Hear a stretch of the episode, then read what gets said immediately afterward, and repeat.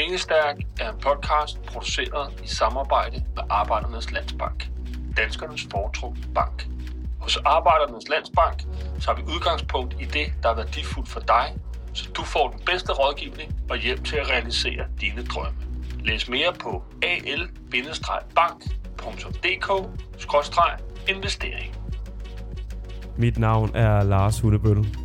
Jeg er 33 år gammel, arbejder til daglig som journalist, og så bor jeg på Vesterbro i København med min kæreste.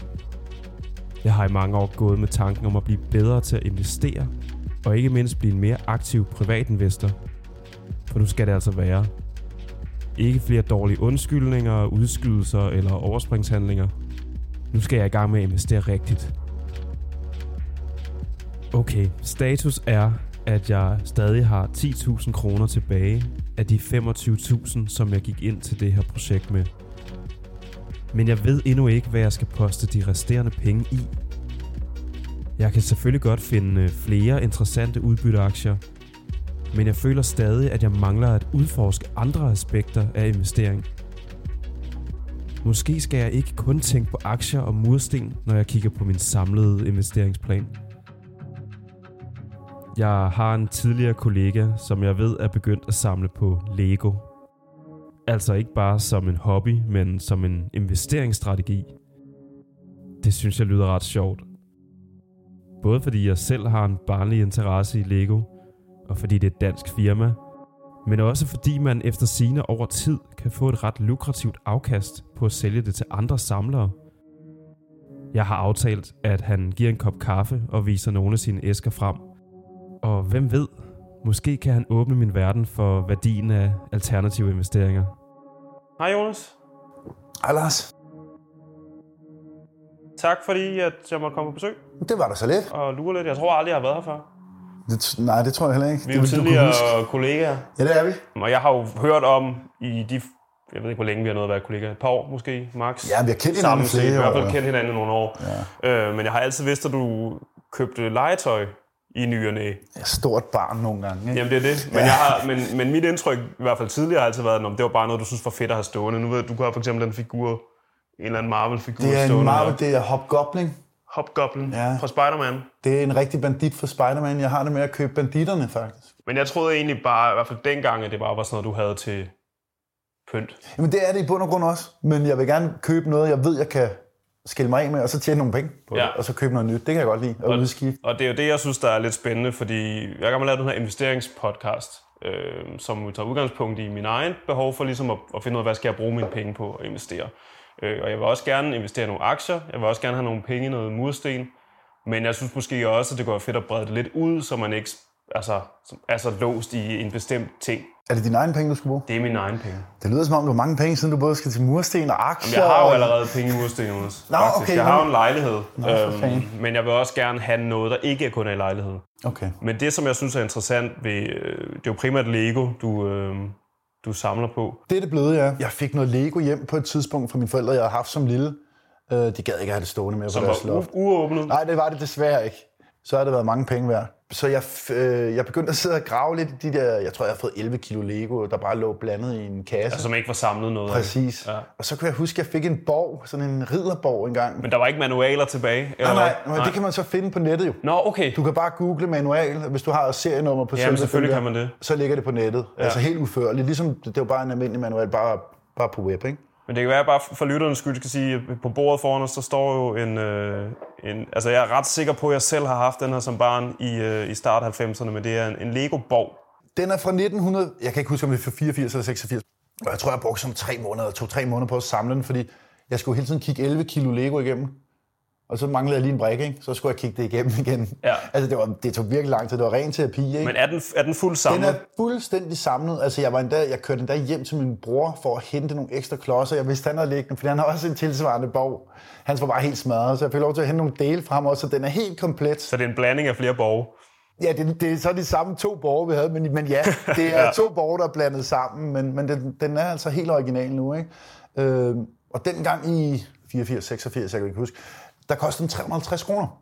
Ja. Og i dag, hvis man havde den i original æske i dag, Altså uden at den pakkede ud? Ja, og, præcis. Ja. Helt, den skal være helt lækker og fin, som øh, dengang den blev lavet. Så vil den stå til cirka 14.000 Øh, jeg har desværre ikke æsken, og den er jo samlet, så som brugt står den Så det er på cirka- 40 år cirka, den er steget? Jeg ved ikke, hvor mange ikke, procent. ikke 40 år. Så gammel er det ikke, ne? Kan vi ikke sige 35 år? Kan godt sige 35. Ja, det lyder bedre. Bare for ikke at få dig til at lyde for 40 lyder gammel. voldsomt, Ja, synes det er jeg. ked af. så, men men øh, den er cirka, jeg vil tro, øh, den står til mellem 1000 og 1400 kroner som brugt. Man har jo lidt, det er lidt som hvis man køber en bil. Ja, Så hører man altid, at når det, det er verdens dårligste investering, for lige snart du kører ud af bilhandleren, så, øh, så falder den så og så meget værdi. det er mindre, det er en Porsche 911, det, der samler det, det troede jeg egentlig også, det var sådan med Lego. Men det er det så ikke. Altså, du kan Nej. stadig tjene penge på det, som det er bygget. Ja, det kan du sagtens. Øh, altså, hvis alle brækkerne er solskader, og der, der mangler ting til og sådan noget, så falder det væsentligt meget værdi. Okay. Ikke? Men hvis det er sådan nogle unikke sæt, især de der gamle vintage-sæt der, så kan du tjene penge på dem.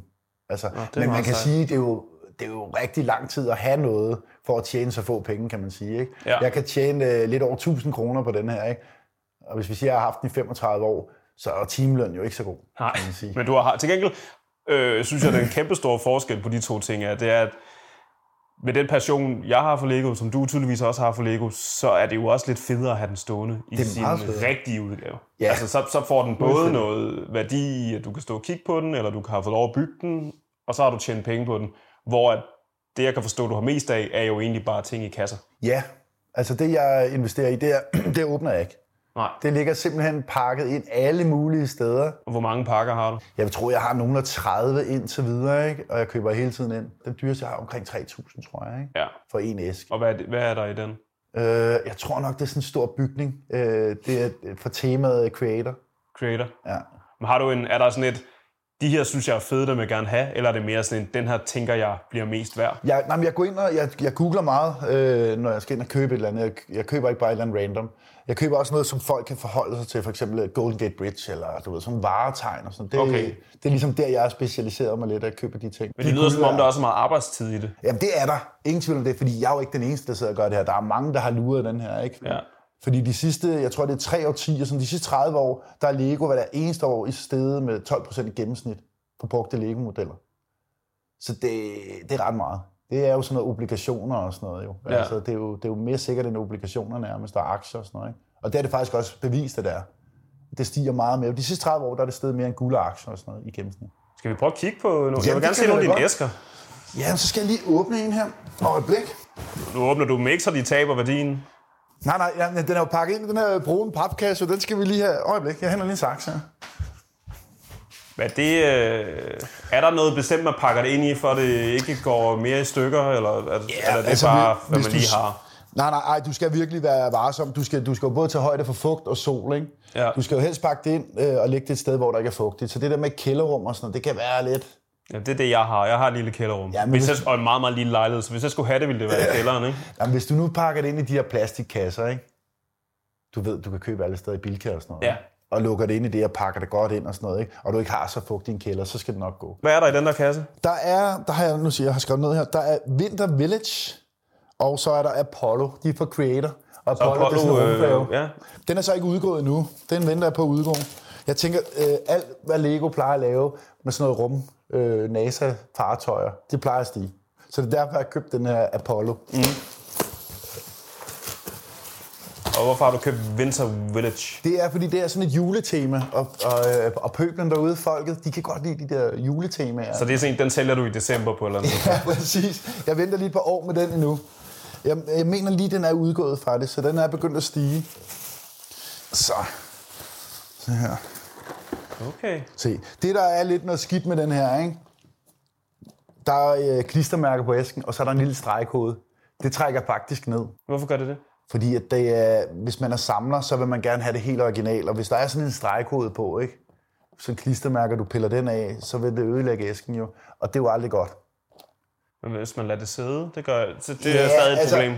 Ja, det trækker en lille smule ned. Men er der ikke altid en form for... Nej, sgu nej, ikke altid. Ikke hvis du køber det på Legos hjemmeside, for eksempel.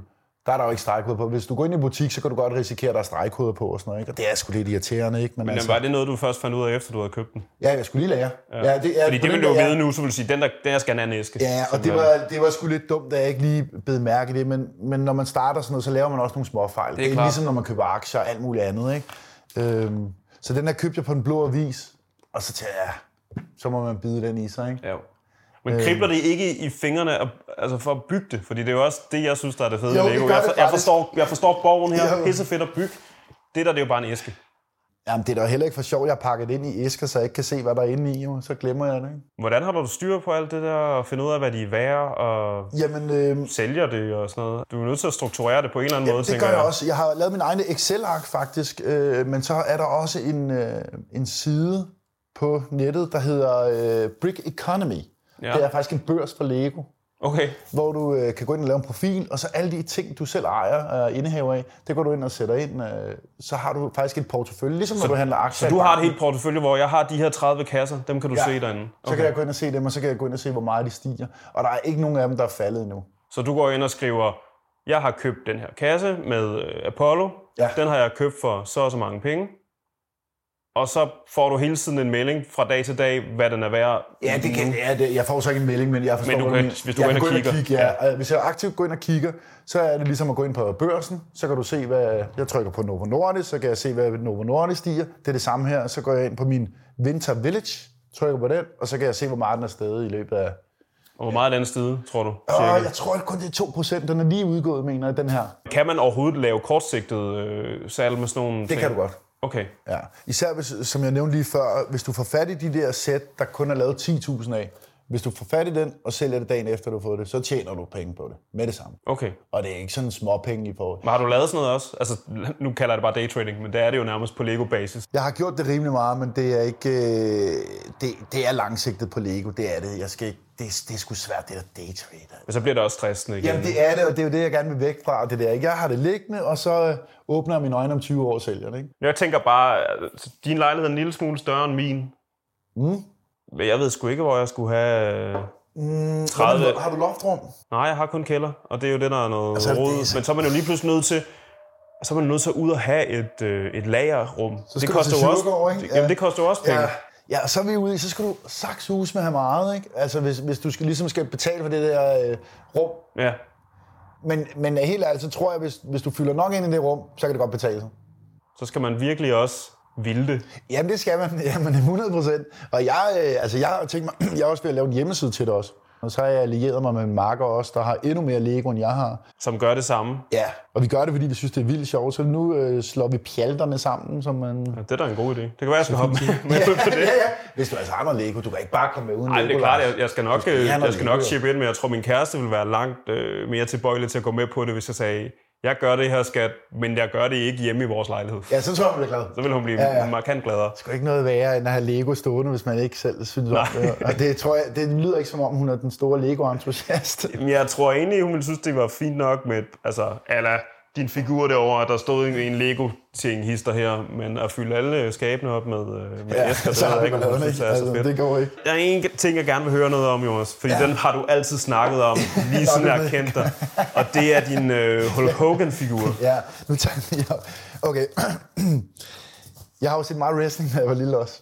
Ja. Jeg, jeg lyder mere og mere nørdet, jeg ved det godt, men sådan er det. øh, Ja. Men jeg ved jo, at wrestler, de dør jo altid, inden de er sådan, de, de fylder sig jo med alle mulige øh, he, hestehormoner, var jeg ved at sige, så de kan blive store, og de har en masse skader, og dit og datten. Så de plejer altid at dø ret tidligt. ja. Jeg ved godt, det er makabert, men så købte jeg altså en Hulk Hogan-figur, den mest ikoniske wrestler nogensinde øh, i hele wrestlingens historie. Den gav jeg 3.000 kroner for. Det var faktisk meningen, at jeg ville have den stående her på min reol. Men så da jeg så den, det er jo Hulk Hogan, der er, den er altså 49 cm høj. Så nu har jeg bare lagt den i øh, den kasse, den kom i, plus jeg har taget en brun kasse rundt om. Jeg har sådan stået inde i mit skab i tre år. Og bare samlet støv og samlet Ja. penge. Hvad regner du med at, kunne sælge, at, at sælge den Jamen, der? jeg regner med, at jeg i hvert fald skal have 10.000 for den her. Du kan se, der er et lille hak i æsken, så vi siger 9.500. Den er allerede faldet. det, det, det, er det var bare ved, at jeg var her og Det er skulle kigge faktisk på den. lidt ked af. Ja. Der skulle komme et hak. Jeg tror det... Nå, det var da en skam. Den faldt lige 500 der. Jeg tror, det er, når jeg har prøvet at åbne æsken og lige givet den med kniven der. Hvad er det nu? Er det sket lige nu? Det er jeg lidt bange for. Det, øh, det er jeg da ked af, Sådan er Jonas. det. Sådan er det. Nu skal du passe på, at du ikke stikker ind igen. Det, er, det passer med det knivmærke. Ja, du der. har lige lavet den nu. noget. Ej, jo, mand. Nå, ja, hvad- undskyld. Jamen, var det dumt. Var det så dumt, mand. Og der kan man måske bare lige som sådan en servicemeddelelse til lytterne også bare sige, hvis man gør det her, så skal man lade være med at åbne sine kasser med en meget, meget spids Nej, men det burde jeg jo have lært jo. Ja, det, men man lærer hele tiden, Den og det gør du tydeligvis også. Jonas. Ej, Hulk Hogan. For... Nå, sådan er det. Jeg må videre. Men altså, du vil gerne lave den her øh, form for Lego Bix med din ven. Ja, Hvad er sådan den langsigtede plan? Skal det ligesom være sådan en, en, en nærmest ekstra pensionsplan? Øh, det er da håbet og målet, men uh, lige til at starte med, så er det egentlig bare, fordi vi synes, det er så sjovt, og vi regner ikke med at sælge mere end to æsker om måneden egentlig de, de første par år. Det er bare Nej. for hyggens skyld egentlig. det er altså. et lille hobbyprojekt, Ja, som præcis. måske kan give lidt... Præcis, lidt lommepenge, og noget vi synes, der er sjovt, ikke? Nå, det kan det være, jeg skal overveje øh, lige hjem og høre kæresten derhjemme, hvad hun, hvad hun tænker om, at jeg gør det, Så kan det være, et andet sted end derhjemme. Og så, Så kan det være, du skal med på vognen. Det så kunne kan da det godt være, at jeg skal med på altså. vognen, hvis jeg må for, med et enkelt stykke Lego. Ved du hvad, det må, hvis, hvis det er en meget, meget dyr æske, du køber, så kan du godt være med. Men en nok, Hvis det er en meget dyr æske. det prøver jeg lige at finde ud af. Det må vi lige kigge på. Så må vi lige tage et forretningsmøde. det må jeg meget gerne. Tak for det, Jonas. Jamen lige måde, det er mig, der siger tak. Pengestærk er en podcast produceret i samarbejde med Arbejdernes Landsbank. Danskernes foretrukne bank. Jeg synes faktisk oprigtigt, at det er spændende at investere i noget fysisk, som man kan have i hånden og kigge på. Men som jeg også fortalte Jonas, så ville det nok krible alt for meget i fingrene på mig for at få lov til at samle og udstille mit Lego, frem for at gemme det væk i skabe eller til opmagasinering. Men jeg ved, at folk, som for eksempel investerer i kunst, rent faktisk får glæden af at have værkerne i hjemmet, inden de sælger dem videre. Jeg skal derfor mødes med Kasper Nielsen, som er vurderings- og salgsdirektør og aktionarius hos Brun Rasmussen, for at blive klogere på kunst som en alternativ investeringsform. Hej Kasper, Hej, og tak fordi vi måtte komme forbi her I er velkommen. hos Brun Rasmussen. Ja. Vil du ikke starte med bare lige at præsentere dig selv? Jamen, jeg hedder Kasper Nielsen, jeg er 51 år gammel, og øh, jeg er vurderings- og salgsdirektør hos Brun Rasmussen. Og det vil sige, at jeg har ansvaret for alle de øh, forskellige forretningsområder, vi er aktive med, og har ansvaret for, for, for alle de forretningsmæssige aktiviteter, der ligger inden for dem. Herunder også øh, selvfølgelig rigtig meget øh, relateret til, til kunst. Og det er jo faktisk derfor, at jeg er her i dag. Er det en god investering at købe kunst? Altså, jeg, jeg synes jo oprigtigt fra hjertet, at det er en fantastisk investering at købe kunst. Men jeg tror også, at det er ret vigtigt øh, ligesom at starte med en af de vigtigste rådgivningsmæssige konklusioner, vi øh, altid ender med at have over for folk, der, der spørger om netop det her, det er, at det vigtigste, når du investerer i kunst, det er, at du skal have hjertet med. Det vil sige, hvis du kigger på kunsten og forholder dig til kunsten øh, på en måde, hvor du kan se, at den giver dig intet. Det taler ikke til dig, det tænder ikke noget i dig, det vækker ikke nogen gnist eller glæde, eller rejser nogle spørgsmål hos dig, men at du alene betragter det som et alternativ til anden pengeplacering og en alternativ måde forhåbentlig på et eller andet tidspunkt at kunne tjene nogle penge på, så, så synes jeg egentlig, at, at man skal stoppe den lige der og sige, lad være, kaste over noget andet. Men hvis kunst på en eller anden måde taler til dig, giver dig et eller andet følelsesmæssigt, jamen så synes jeg absolut, at man skal gå videre ned ad den vej. For når det så er sagt, altså det her med den glæde, kunsten kan give en, jamen så er det klart, man kan også godt tjene penge på at investere i kunst. Man kan tjene rigtig mange penge på at investere i kunst. Det er bare et så komplekst område, der kræver, at man har sat sig rigtig, rigtig meget og godt ind i det. Det, som jeg lidt havde et problem med i forhold til Lego, det er, at hvis jeg skulle sidde med det Lego, så ville jeg gerne, jeg ville gerne pakke det op. Jeg vil gerne have det stående som ja. noget, et eller andet, der kunne være pænt på en hylde eller et eller andet. Ja. Men lige snart det skal stå i en kasse og være gemt væk, så, så synes jeg, der ryger lidt af, ja, også af affektionsværdien, ikke? som du siger, at det skal også være noget, der tiltaler en, og noget, der taler Ja. til en. Ja.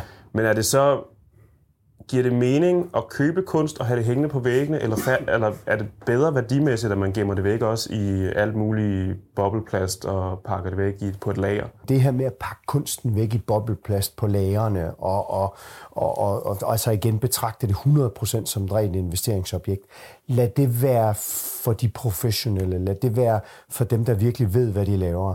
Hvis man som lægemand kaster sig ud i at skulle betragte kunst som investering, så, så skal det være, fordi det skal leve hos en. Så altså køb det kunst, som du faktisk har pladsen hjemme i stuen til at hænge det op øh, øh, på, og så, øh, så kræv som minimum, have som minimum den forventning til det, du køber, at det skal give dig det her daglige glædesafkast. Hvis man så går rigtig meget op i det, hvordan skal man så opbevare sin kunst bedst muligt? Hvis du bor et sted, hvor lufttemperaturen, fordi du har dit hjem så dårligt isoleret, at regnen den mere eller mindre pisker ind i, i, i din stue, at hvis, hvis, øh, øh, øh, øh, hvis luftfugtigheden stiger og falder øh, inden for ekstremt store spænd, at temperaturen stiger og falder inden for ekstremt store spænd, og at du mere eller mindre bor i Saharas ørken, hvor øh, solen i Zenit, den brager direkte ned med, jeg ved ikke hvilken varmepåvirkning. Hvis, hvis det ikke er tilfældet, at du bor i et almindeligt dansk hjem, hvor at, at, at tingene er okay, så er den eneste grundregel egentlig, at når det drejer sig om stærk sollys, så skal du være påpasselig med kunst på papir. Hvis, hvis den hænger et sted, hvor solen mere eller mindre står direkte på, øh, når, når, når tiden på dagen er, som den nu kan være, når solstrålen står ind på, jamen så vil du uværligt se, at, øh, at det over tid vil falme øh, og blive, af, øh, blive bleget. Udover at der selvfølgelig er større risiko i forhold til sollys med litografier, men der er vel også den ulempe, at der, lad os sige, der er måske lavet et oplag på 250 andre, så der er nogen, der har en bedre version end dig, hvis den bliver grim.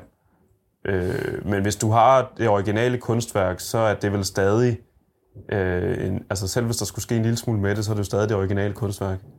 Det, det har du fuldstændig ret i, og, og det er jo egentlig en, en fortsat bekræftelse på, at kigger man på det investeringsmæssigt, jamen så alt andet lige, så øh, øh hvis der lige pludselig er, af samfundsmæssige tendenser, eller øh, øh, globale økonomiske tendenser, eller af tendenser, der sker over i, i, i, i, i den, den kulturinstitutionelle side af hele økosystemet her. Sker der noget omkring en specifik kunstner i en positiv retning, så er det altid bedre at være med på, på, på den tur, når man har the one and only, frem for at have det ene ud af 200 eller 300. Og Axel, der, der er der mange, der siger, at det er en god ting, at det er bare en langtidsinvestering. Det skal nok tjene gode penge over tid.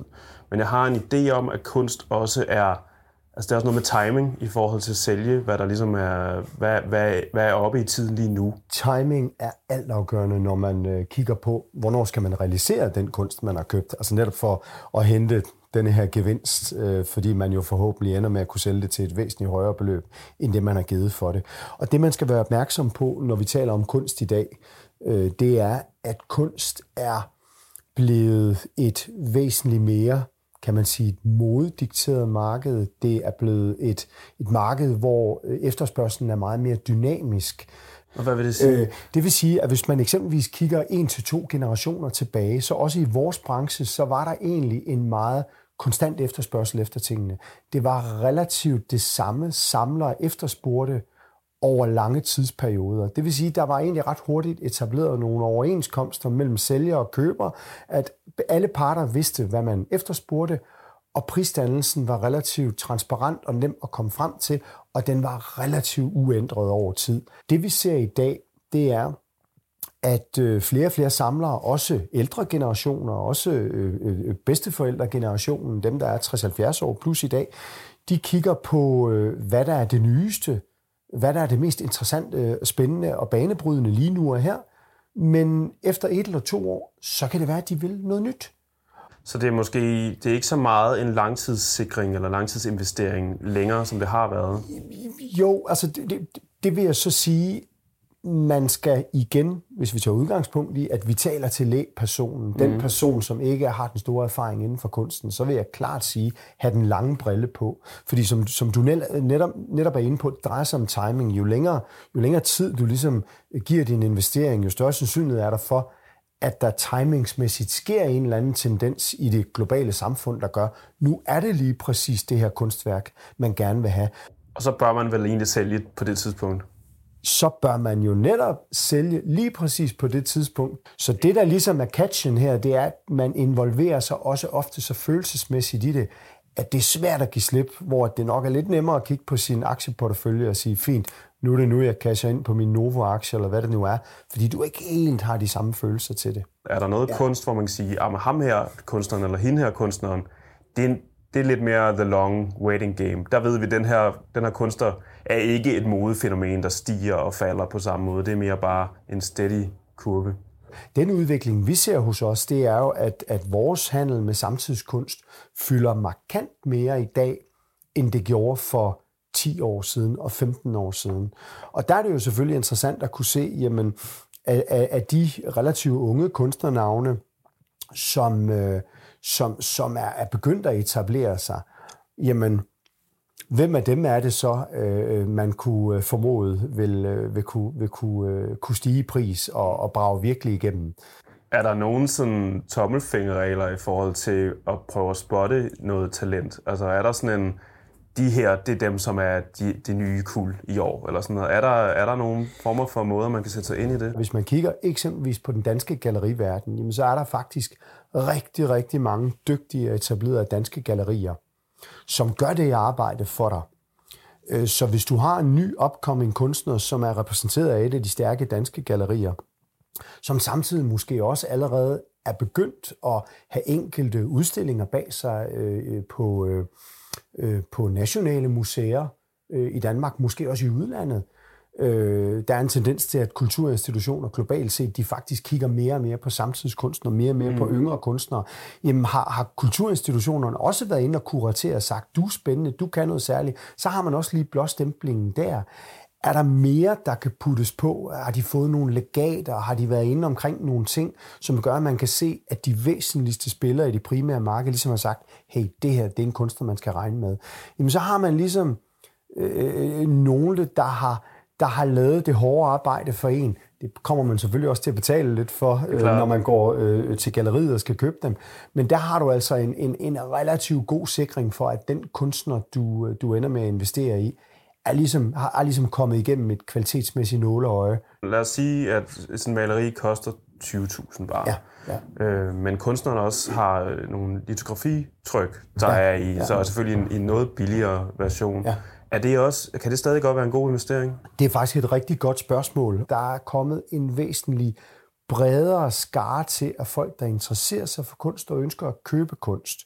Og det har altså bevirket, at rigtig mange af de her flere kunder, der interesserer sig for kunst, de kigger på de 100% originale værker og siger, det er simpelthen for dyrt for os, så vi er nødt til at købe noget, vi har råd til. Og derfor har vi faktisk kunne konstatere, at grafik inden for det sidste år 10, især af, af gode øh, danske nulevende kunstnernavne, også øh, øh, afdøde, er steget markant i pris. Det kunne være en kunstner, som mange, øh, i, i, altså en kunstner, der har været utrolig populær i, i, i over 20 år nu, Michael Kvium. Sjovt, du nævner ham, for jeg kan huske, jeg var, det har nok været i 2005, tror jeg, til en udstilling på Aros. Jeg kan huske, at jeg tænkte, det der vil jeg gerne have hængende på et tidspunkt. Og jeg tænkte, det er nogenlunde prismæssigt noget, jeg godt ville kunne være med på om nogle år. Ja. Og så gik der fem ja. år, ja. og så stak det fuldstændig af. Nu snakker vi om det der med, at det er en timingsting, men kunne han godt lige pludselig lave et kæmpe drop? Der er jo ikke nogen garantier. Lige præcis når det drejer sig om kvier, jeg tror det ikke. Altså kæmpe droppet tror jeg ikke, at den simple årsag, at øh, han har simpelthen været et for stærkt kort med prisfluktuationer igennem de sidste to til tre årtier. Og så også fordi Quirum, han er så unik en kunstner men så særligt et udtryk, hvor at der er ingen, der er i tvivl om, hvorvidt det er en kvium eller ej, hvilket plejer at være et ret godt kendetegn for, altså når, når, når kunst ligesom kan noget særligt, også investeringsmæssigt, det er, når du ikke er et øjeblik i tvivl om, hvad det er, du står overfor. Hvis jeg nu så gerne vil med på den her vogn, jeg har, lige nu har jeg to litografier derhjemme, og det er egentlig ikke noget, jeg har, det har jeg ikke købt for en investering, det har købt, fordi jeg synes, det var pænt. Øh, men hvad skal jeg gøre nu, hvis jeg vil blive, hvis jeg skal være lidt mere kalkuleret i det, jeg har tænkt mig at gøre? Jamen altså, jeg vil, hvis jeg var dig, så vil jeg begynde med at, øh, at kigge på det øh, relativt store nærområde, der er omkring, hvor du bor, og så se på, hvad sker der egentlig her? Hvad er det for kunstnere, I har? Hvad er det, der sker hos jer, der er spændende og interessant? Og så start med at forholde dig til, hvad er det, der taler til dig? Hvad er det der, du godt kan lide? Det andet, jeg også klart vil gøre, det er, at jeg vil også forholde mig til det sekundære marked. Hvilke auktionshuse er der? Der handler med kunst. Fordi igen, folk skifter mere og mere ud. Der er mere af samtidskunsten, og flere og flere yngre kunstnere, der faktisk rammer auktionsmarkedet. Og nu sidder du jo her hos Brun Asmussen Kunstauktioner og siger, skal det ikke undlade at sige, at på ugenlig basis, så udbyder vi blandt andet på vores netauktioner hundredvis af værker, hvor man for relativt få tusind kroner endda kan købe originalkunst, oliemalerier, skulpturer med mere. Så hvis der begynder lige pludselig at være et, et, et match imellem, at man har trænet sit øje, kigget lidt på, hvad man egentlig umiddelbart godt kan lide, og så ser, hvad kunne der eventuelt være match hos gallerierne i det nedre prisleje, hvor man siger, Aps, det hapser jeg, hapser jeg fordi øh, de 1000 kroner kan jeg sagtens leve med, ikke nødvendigvis udvikler sig investeringsmæssigt. Og det samme hos auktionshusene. Så er man ligesom i gang, og så holder man det også på et øh, økonomisk niveau, som er til at have med at gøre. Kan man kigge på bølger på samme måde, som man også kan kigge på bølger i, øh, i mode og i musik? Altså nu har vi haft en længere periode, hvor 80'erne og 90'erne har været, ja har været tilbage i både musikken og i, og i det tøj, som folk de går i. Men kan man sige det samme om kunst, vil man kunne sige, jamen formentlig så, så går vi ind i en, i en periode nu, hvor ekspressionismen bliver det helt store igen. Der er to spor i lige præcis, øh, som, som jeg ser det, som er, som, som er svarende på, på det ganske relevante spørgsmål. Det er, hvad er det for helt overordnede generelle tendenser, vi ser i et globalt samfund lige nu? Både økonomiske som øh, sociale, og så igen, hvad er det for tendenser, vi ser i den kulturelle verden? Hvis vi kigger på sociale tendenser globalt set, jamen øh, kønnenes lighed har haft en øh, har haft et berettiget enormt fokus i det sidste i, i det sidste halve til hele årti. Og det har også bevirket, at øh, inden for kunsten ser man øh, inden for de sidste øh, år, at øh, ekstremt mange øh, øh, kulturinstitutioner på globalt niveau, de siger, vi skal have udlignet vores repræsentation af mandlige og kvindelige kunstnere, Hvorfor nogle kunstinstitutioner simpelthen har sagt, nu i en periode vil vi kun købe kvindelige kunstnere. Vi ser øh, ekstremt mange flere kvindelige kunstsamlere, som også siger, at vi køber kun kvindelig kunst. Øh, den gennemsnitlige pris for en kvindes kunstværk i forhold til en mands kunstværk, at der er en ekstrem stor øh, diskrepans i mandens favør. Det gør jo logisk nok, at folk ville kunne sige, og det gør vi jo selvfølgelig også, at kvindelige kunstnere nok er noget, man skal investeringsmæssigt have, have fokus på, fordi hvis efterspørgselen stiger, så går priserne op. Så er der de økonomiske tendenser. Hvad er det, der sker, når øh, øh områder i verden lige pludselig kommer øh, til økonomisk velstand? Så på den måde kan man egentlig også godt drage paralleller til aktiemarkedet og, og, og som, som en grundregel sige, følge med i, ja, hvad der sker rundt omkring i verden. markets, lige præcis, lige præcis. Altså nu siger du for eksempel, at, at kvindelige kunstnere er måske en ret god investering lige nu. Hvem, hvem er så den nye øh, kvindelige kvirm i Danmark? Jeg, jeg synes, der er rigtig mange øh, danske kvindelige kunstnere, som man skal holde øje med. Øh, og det er klart, at, at, at jeg grundlæggende bryder jeg mig ikke så meget om at nævne navne, fordi man kan hurtigt komme ud i det, at, at man får ikke nævnt dem alle sammen, ja. og, og dem, der ikke bliver nævnt, det er jo ikke ens betydende med, at de ikke også er gode. Men skal jeg lige for hoften nævne nogle navne, som jeg selv er begejstret for, og hvor igen jeg kan sige, at, at det, det, det, som jeg mener, de står for kvalitetsmæssigt, altså der er der stadigvæk nogle gaps, gennemsnitligt prismæssigt for dem og til deres mandlige kolleger. Så kan man tage en kunstnerinde som Trine Søndergaard for mig er et af de bedste eksempler på en, jeg synes, der er ekstremt spændende. Hun arbejder med fotografiet som medie. Okay. Og fotografiet som medie er et medie, der faktisk endnu ikke rigtig har slået igennem i Danmark som, som noget folk de købte. Vi ser det mange andre steder i verden, at det egentlig igennem et par årtier har været stærkt etableret men ikke så meget i Danmark. Så denne her combo med, at du både har en, en, en super dygtig kvindelig kunstner, men samtidig også, at hun arbejder med et medie, der ikke har været helt så efterspurgt, det taler teoretisk ind i, at der er et, øh, øh, et, et, et, et vækstpotentiale i det. Så er der en, en kvindelig kunstner som Annette Harbo Flensborg, som arbejder med, med rum øh, på en, på en, øh, en helt unik måde, hvor hun på den ene side øh, trækker nogle referencer til, til tidligere tider, og arbejder også lidt med Hammershøj med. Jeg synes, hun er en super spændende kunstner. Øh, jeg er især selv, jeg er meget begejstret for Katrine Rappen Davidsen, som har en meget sådan klassisk skolet øh, uddannelse og tilgang til det. Jeg synes, hun er en fantastisk øh, dygtig tegner, øh, og, og, og altså til virkelig at kunne gå i detaljen med tingene, men udtrykker sig også på sådan en, en helt unik og, og fin øh, moderne måde. Og så er der en Marlene Landgren, som jeg synes virkelig laver gode værker, fordi hun laver nogle nyfortolkninger af den konkrete kunst. Og jeg synes faktisk, at når jeg kigger på, hvad hendes kunst koster i det sekundære marked, når, når, når det rammer os eksempelvis, jeg synes, det koster alt for lidt. Og sådan kunne jeg blive ved med at nævne rigtig mange navne. Jeg synes at alligevel, vi peger os over en retning af, at jeg skulle måske overveje at spare en lille smule op, og så prøve at købe et originalværk for første gang i mit liv. Jeg synes, det er, er en, en rigtig fin konklusion. Jeg tror, du vil blive ekstremt positivt overrasket over, hvor langt du egentlig indimellem kan komme for relativt få tusind kroner. Okay, Jamen, det vil jeg da prøve at tjekke ud så. Mange tak for din tid, Kasper. Det var så lidt. Efter mit møde med Kasper gik jeg rent faktisk en lille runde hos Brun Rasmussen i håb om at finde noget kunst med nogle af de kvinder, som jeg er blevet bekendt med. Men der er desværre ikke noget. Til gengæld falder jeg over et Michael Kvium litografi, som er overraskende billigt.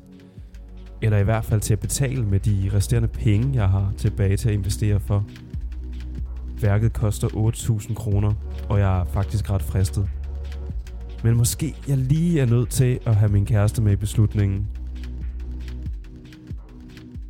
Jeg mangler også at udforske det sidste alternativ på min investeringsrejse. Så måske er det en god idé at vente, indtil jeg hører min gode ven Lasse om, hvad krypto er. Der er jo nogen, der har tjent hurtigt og mange penge den vej. Det kan være, det er noget for mig. Denne podcast er produceret i samarbejde med Arbejdernes Landsbank.